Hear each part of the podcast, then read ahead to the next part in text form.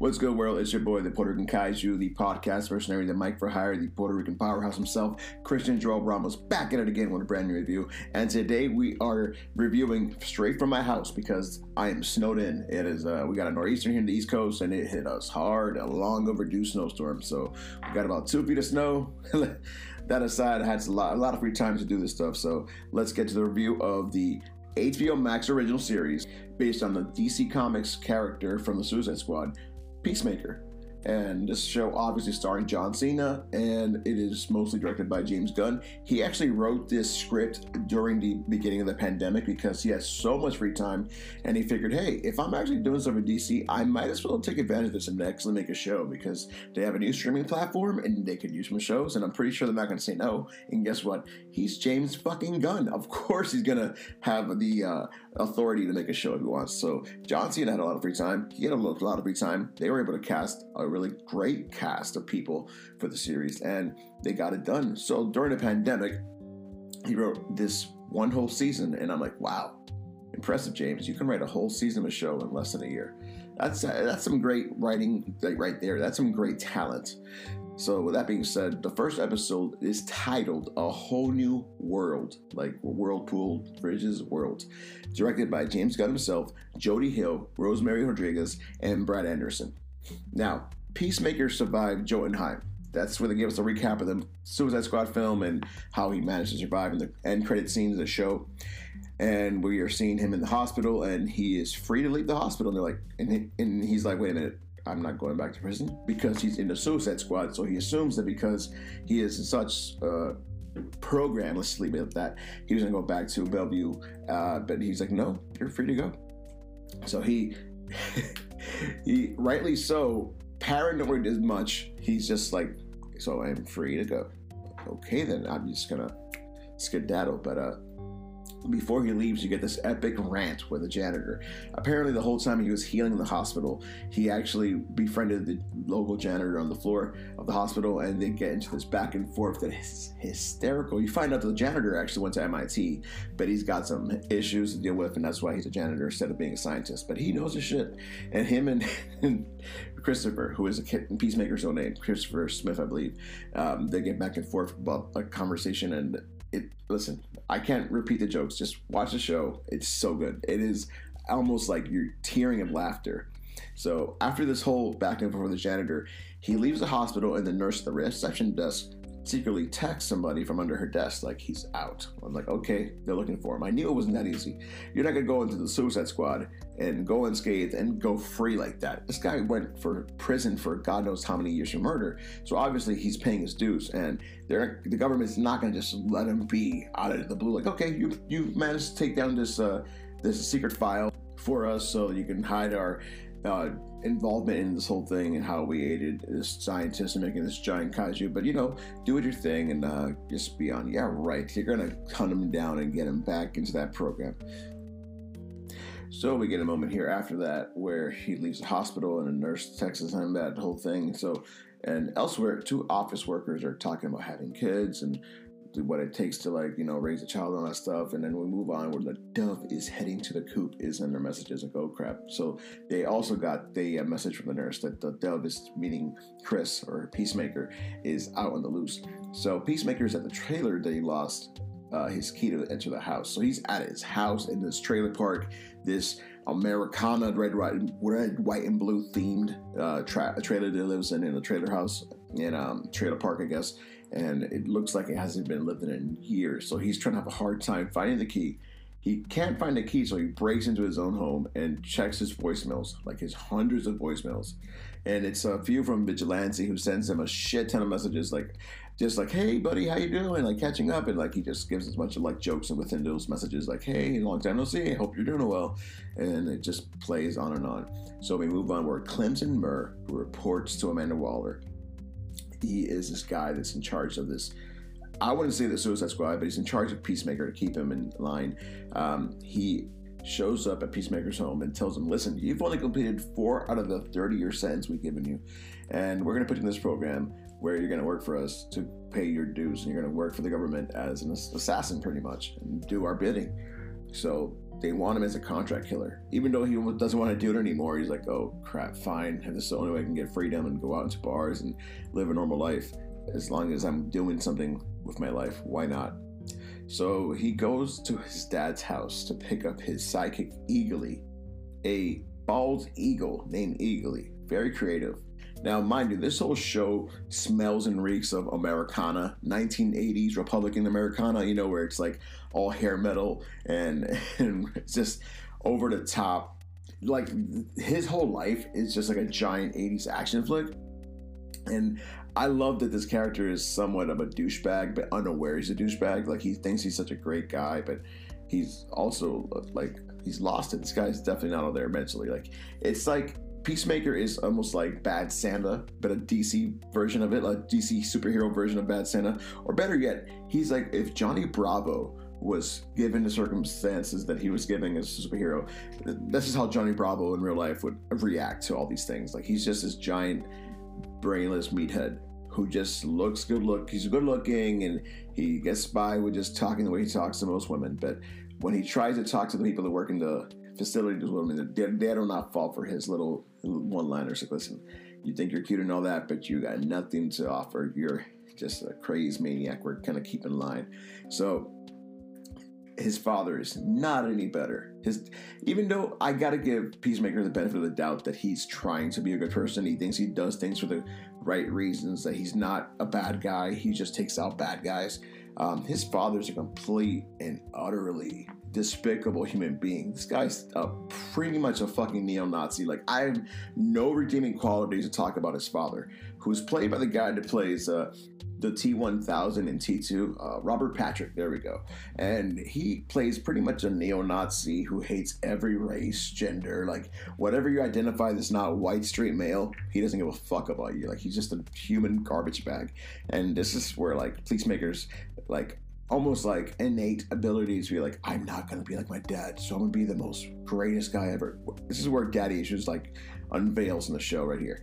And um, he goes to his dad's house to pick up his eagle and his shit, and he argued with his dad with his dad's neighbor on the way out. But inside his dad's house, that awkward moment of like the old generation and the new generation, him being a Gen Xer, his dad being boomer, but also his dad being a racist boomer, and him being more of like a open-minded Gen Xer, there's that you know dichotomy you see in most shows. But the fact that there's superhero theme to this, like you know, his dad has been somewhat of a hero in his past, probably, but he's just a giant douchebag or something because he gives him a bunch of like weapons and a new helmet that he has in his.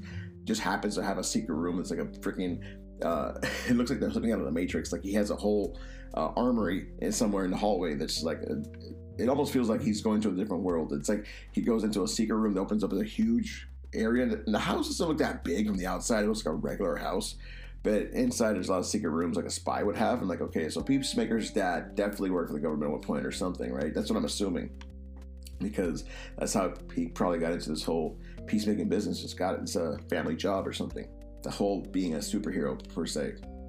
So his dad just tells him some off-color jokes, and he makes comments about um, Bloodsport, and uh, Bloodsport uh, pretty much almost killed him.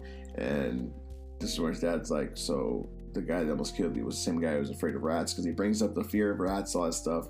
It's one of those things. But before we get to that point, so he goes out to his dad's house to pick up sidekick Eagly, the eagle. Eagles are huge. It's like bald eagle. Obviously, it's a freaking big bird. I'm assuming it's CGI'd because there's nobody gonna train a Hollywood eagle. I'm just saying. Not a when I mean Falcons are one thing, but the, the Eagles are huge. Uh, so he goes to his dad's house. He argues with his dad's neighbor, who's like this guy that's just very much like got an opinion about everything, and he's like doesn't have time for this shit. So he's happy to see Eagly's happy, and Eagly hugs him, and he's like, "You guys seen this? Eagle's hugging me." And there's no one to see because his dad walked away as he was entering the garage where Eagly was resting. So he has an awkward dinner with his dad. He brings a blood sport. This is the part I was talking about earlier. And he's pretty much saying how uh, his his his uh his life in Suicide Squad and what he did, and his dad laughs off some of the things like in an awkwardly evil laughter. I'm like, okay, so this dude definitely is not a good guy. He must have been like a super villain, and that's what I'm assuming from the vibes getting off him because this guy has access to this stuff.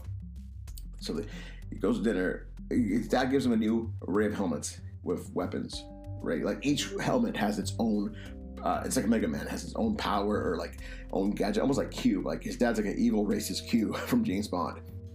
He gives him helmets like, hey, yours got destroyed, and here have another one. So he goes to his dinner with his new coworkers, people that are watching him, and some diner there. I bet um he has an awkward dinner and they're like, Why are you in costume? And he's like, I'm not in costume. This is my uniform. I'm just wearing it to stretch it out. And again, it's like a fish out of water. Like he thinks it's normal to just go out just like the way he does. But of course, it's also John Cena. So John Cena goes to interviews as Peacemaker. So I'm not really like that taken aback from this. So after dinner, uh, he heads out to a bar where Harcourt, one of his tougher um, co-workers, heads in for a beer because she wants to just unwind. Um, a group of white guys hit her up, like look like skinheads, but I'm just they're just bald white guys. I'm gonna assume they're skinheads because they're bald white guys, but you know they're bald with beards. Let's look like bikers essentially. Um, they go to hit on her, and she tells them to kick rocks, and they have a situation where uh, he's like uh, hitting on her, and then like calls her names. Then walks up to her again with his buddy, and then Harcourt actually takes the guys down, and this actually makes uh, Peacemaker like open his eyes, like whoa Okay, so he's very much like uh, it's like impressed and falling in love with his coworker, and she's not giving him time of day because he went in there to say, "Hey, what a coincidence!" And she's like, "Listen, you followed me here, didn't you? I came in here to unwind from work. I didn't come here to talk to you because I don't like you as a person. I think you're terrible." Like she pretty much destroys Peacemaker. He's like, "But there's a chance, right?" Because he's just so delusional. Like he's like, "Ah, she'll go come around to it, but maybe not right now." And after that display, she's like, I don't need a manager to fight my battles for me. That whole ordeal. So he just hits up some girl that he sees in the bar. She looks like she's straight out of the 1980s. Like she has the big hair and has like the really bad grungy makeup. Like she looks very much like a typical chick you'll pick up at a bar in the 80s. Hell, this whole bar looks like it's in the 80s, but obviously you're in modern times. It just the music playing is 80s, the aesthetic is 80s the sexual harassment is 80s from the patrons in the bar. You know what I'm saying? Like it just feels like you're in a time loop and like it's just some dive bar somewhere, you know, just go in there and just play some old music and and just chill out. And so he goes takes this girl home or she takes him to her house. And there's a sequ- uh, sequence where he's uh yes after they have sex together he's parading around in some underwear singing karaoke to some records because she has a vinyl recorder. And that's where he finds out that she's a metahuman. And not just a metahuman a villainous metahuman and starts attacking the shit out of him and trying to kill him. So that being said peacemaker's fighting for his fucking life. And he actually ends up somehow escaping outside with his helmet on, no clothes. And this is the point where like this metahuman jumps out the window like a freaking, you know, superhero would and lands and like nothing. I'm talking about like stories high. And she's about to kill Peacemaker, so he activates his helmet and apparently has like some sort of pulsating like sonic boom that incinerates her body parts and she just splatters everywhere and this is where the episode ends like oh shit what the hell just happened? Like you're looking at this like oh peacemaker you went through some shit huh? Like you thought you took him a regular you know bar you know rat. Instead you ended up taking a metahuman like werewolf woman or something. She didn't transform into a werewolf but she got feral. Like she became like a superhero superpowered like beast of some sort. Like you're not fangs and not but just strength of a something. I don't know what the hell you want to call it because we'll find out in the next episode, not this one. And he's there like outside and near his car and he's naked with just a helmet on. Luckily, he kept it because the powers of the helmet kept him alive and sad to say for the girl, she didn't. So, hey, it was either her life or his, and that's how the cookie crumbles. So, we're going to take a small break, be right back, and review the second episode of Peacemaker. Stay tuned.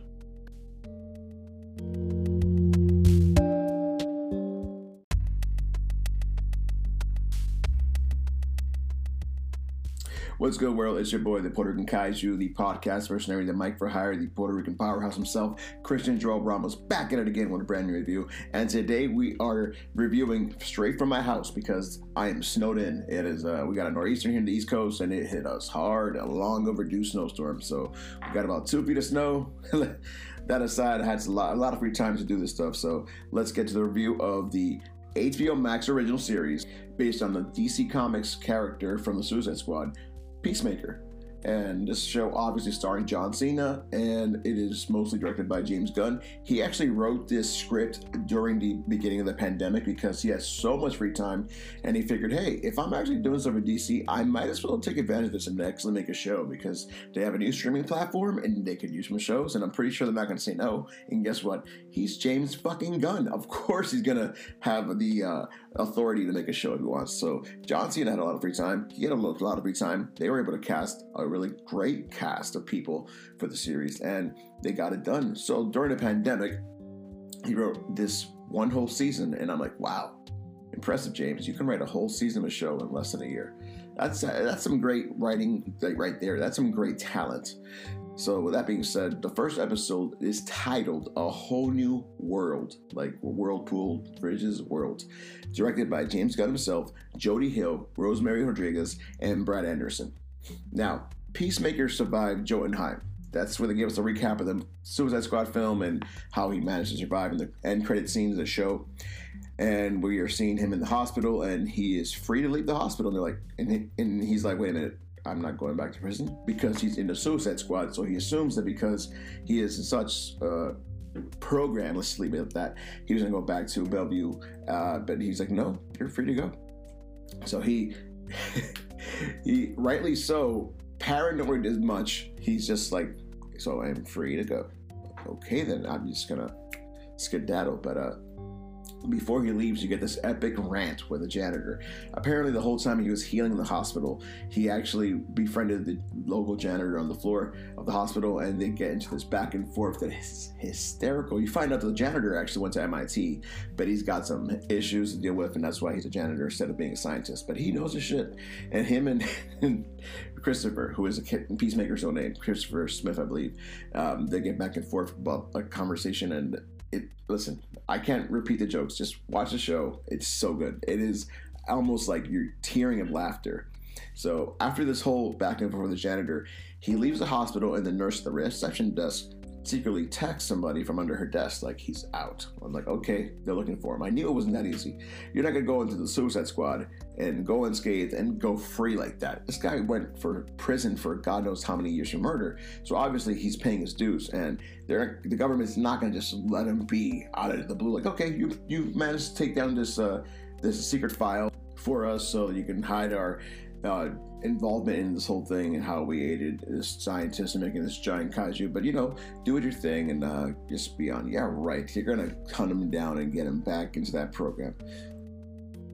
So we get a moment here after that where he leaves the hospital and a nurse texts him that whole thing. So and elsewhere, two office workers are talking about having kids and what it takes to like you know raise a child and that stuff and then we move on where the dove is heading to the coop is in their messages like oh crap. So they also got the message from the nurse that the dove is meaning chris or peacemaker is out on the loose.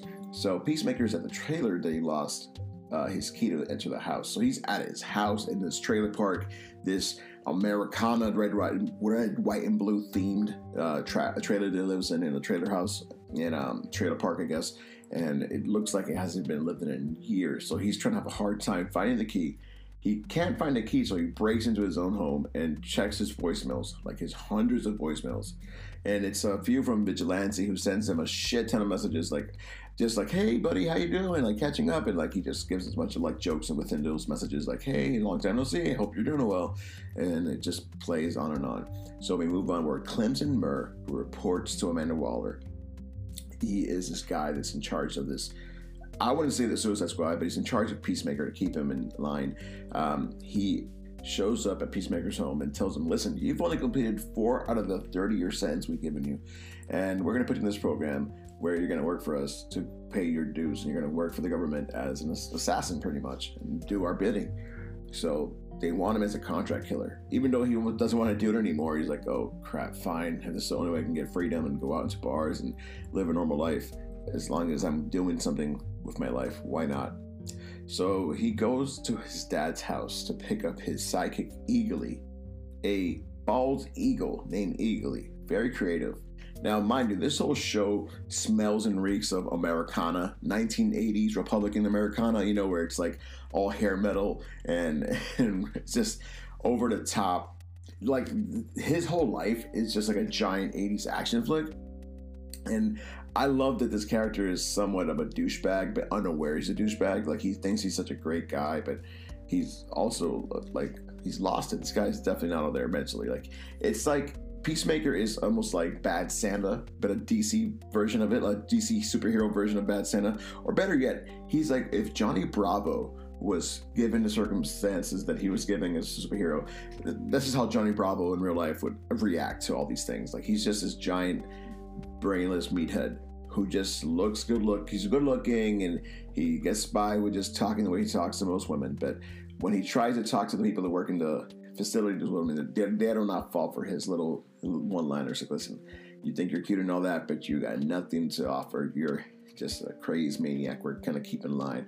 So his father is not any better. His even though I gotta give Peacemaker the benefit of the doubt that he's trying to be a good person, he thinks he does things for the right reasons, that he's not a bad guy, he just takes out bad guys. Um, his father's a complete and utterly despicable human being. This guy's pretty much a fucking neo-Nazi. Like I have no redeeming qualities to talk about his father, who's played by the guy that plays uh, the T1000 and T2, uh, Robert Patrick, there we go. And he plays pretty much a neo Nazi who hates every race, gender, like whatever you identify that's not white, straight male, he doesn't give a fuck about you. Like he's just a human garbage bag.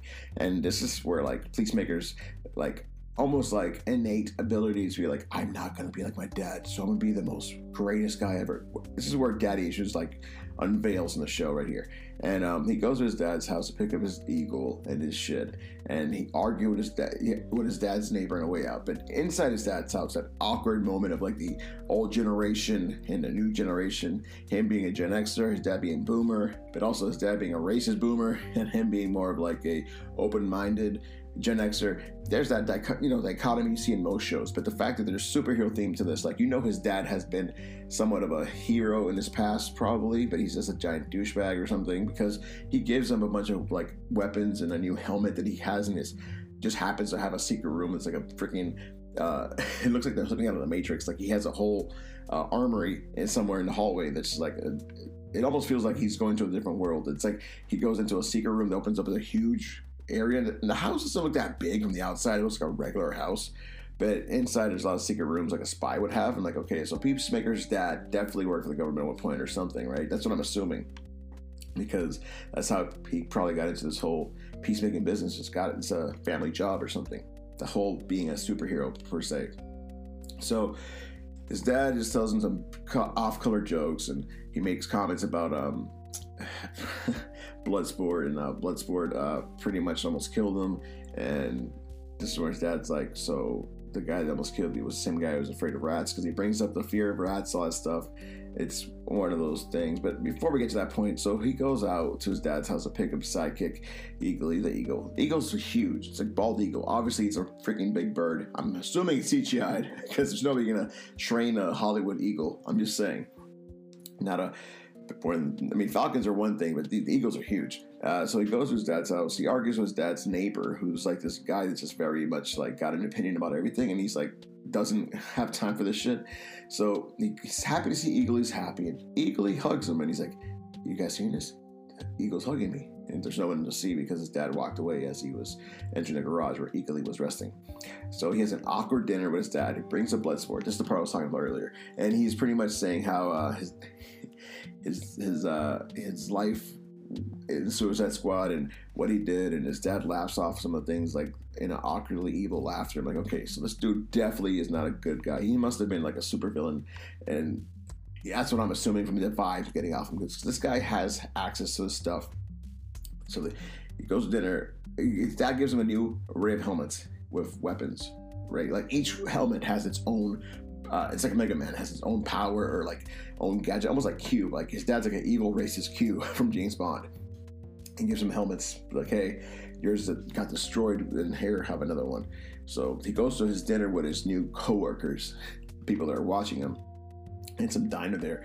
But um, he has an awkward dinner, and they're like, "Why are you in costume?" And he's like, "I'm not in costume. This is my uniform. I'm just wearing it to stretch it out." And again, it's like a fish out of water. Like he thinks it's normal to just go out just like the way he does. But of course, it's also John Cena. So John Cena goes to interviews as Peacemaker. So I'm not really like that taken aback from this. So after dinner, uh, he heads out to a bar where Harcourt, one of his tougher um, co-workers, heads in for a beer because she wants to just unwind. Um, a group of white guys hit her up, like look like skinheads, but I'm just they're just bald white guys. I'm not gonna assume they're skinheads because they're bald white guys, but you know they're bald with beards. Let's look like bikers essentially. Um, they go to hit on her, and she tells them to kick rocks, and they have a situation where uh, he's like uh, hitting on her, and then he's like calls her names. Then walks up to her again with his buddy, and then Harcourt actually takes the guys down, and this actually makes uh, Peacemaker like open his eyes, like whoa Okay, so he's very much like uh, it's like impressed and falling in love with his coworker, and she's not giving him time of day because he went in there to say, "Hey, what a coincidence!" And she's like, "Listen, you followed me here, didn't you? I came in here to unwind from work. I didn't come here to talk to you because I don't like you as a person. I think you're terrible." Like she pretty much destroys Peacemaker. He's like, "But there's a chance, right?" Because he's just so delusional. Like he's like, "Ah, she'll go come around to it, but maybe not right now." And after that display, she's like, I don't even manage to fight my battles for me. That whole ordeal. So he just hits up some girl that he sees in the bar.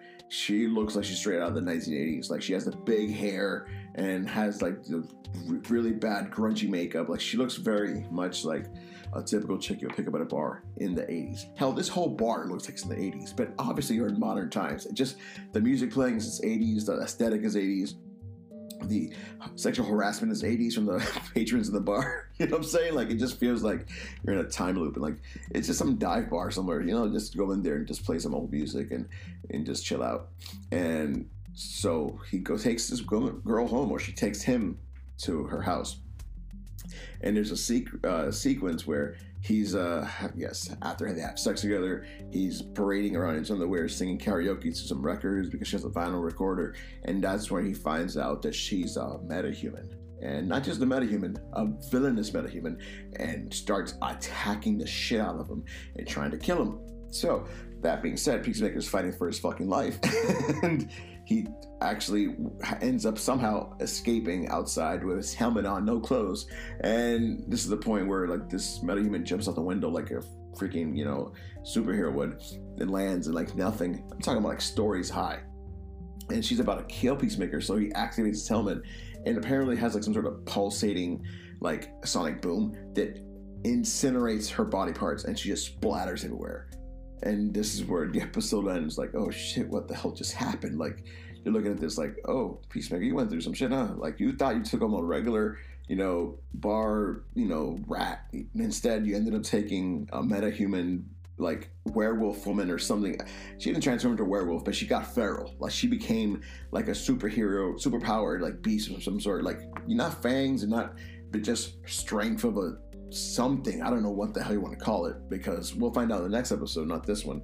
And he's there like outside and near his car and he's naked with just a helmet on. Luckily, he kept it because the powers of the helmet kept him alive. And sad to say for the girl, she didn't. So, hey, it was either her life or his. And that's how the cookie crumbles.